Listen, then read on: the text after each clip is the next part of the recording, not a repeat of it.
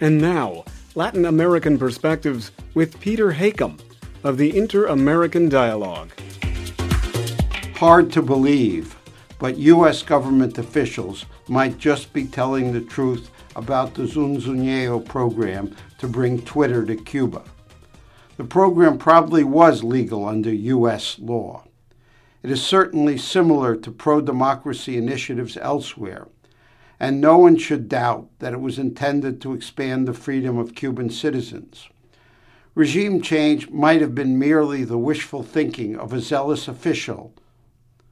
With a stretch, the program just might be called discreet, not secret.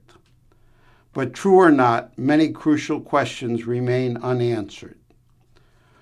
One is whether the Zunzuneo program was compatible with other U.S. policies and programs. We know that senior U.S. diplomats are negotiating diligently with Cuban counterparts over immigration, postal service, drug trafficking, Coast Guard coordination, and other serious issues. The U.S. also gives considerable importance to getting imprisoned U.S. aid contractor Alan Gross home.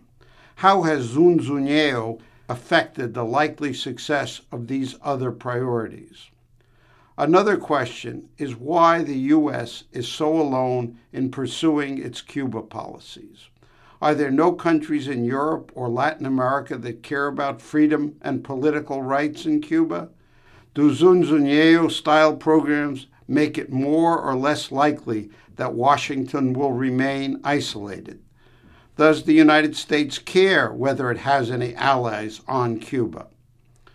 Third, do U.S. policies in Cuba make it easier or harder for the U.S. State Department and U.S. aid to support democracy and human rights elsewhere in Latin America?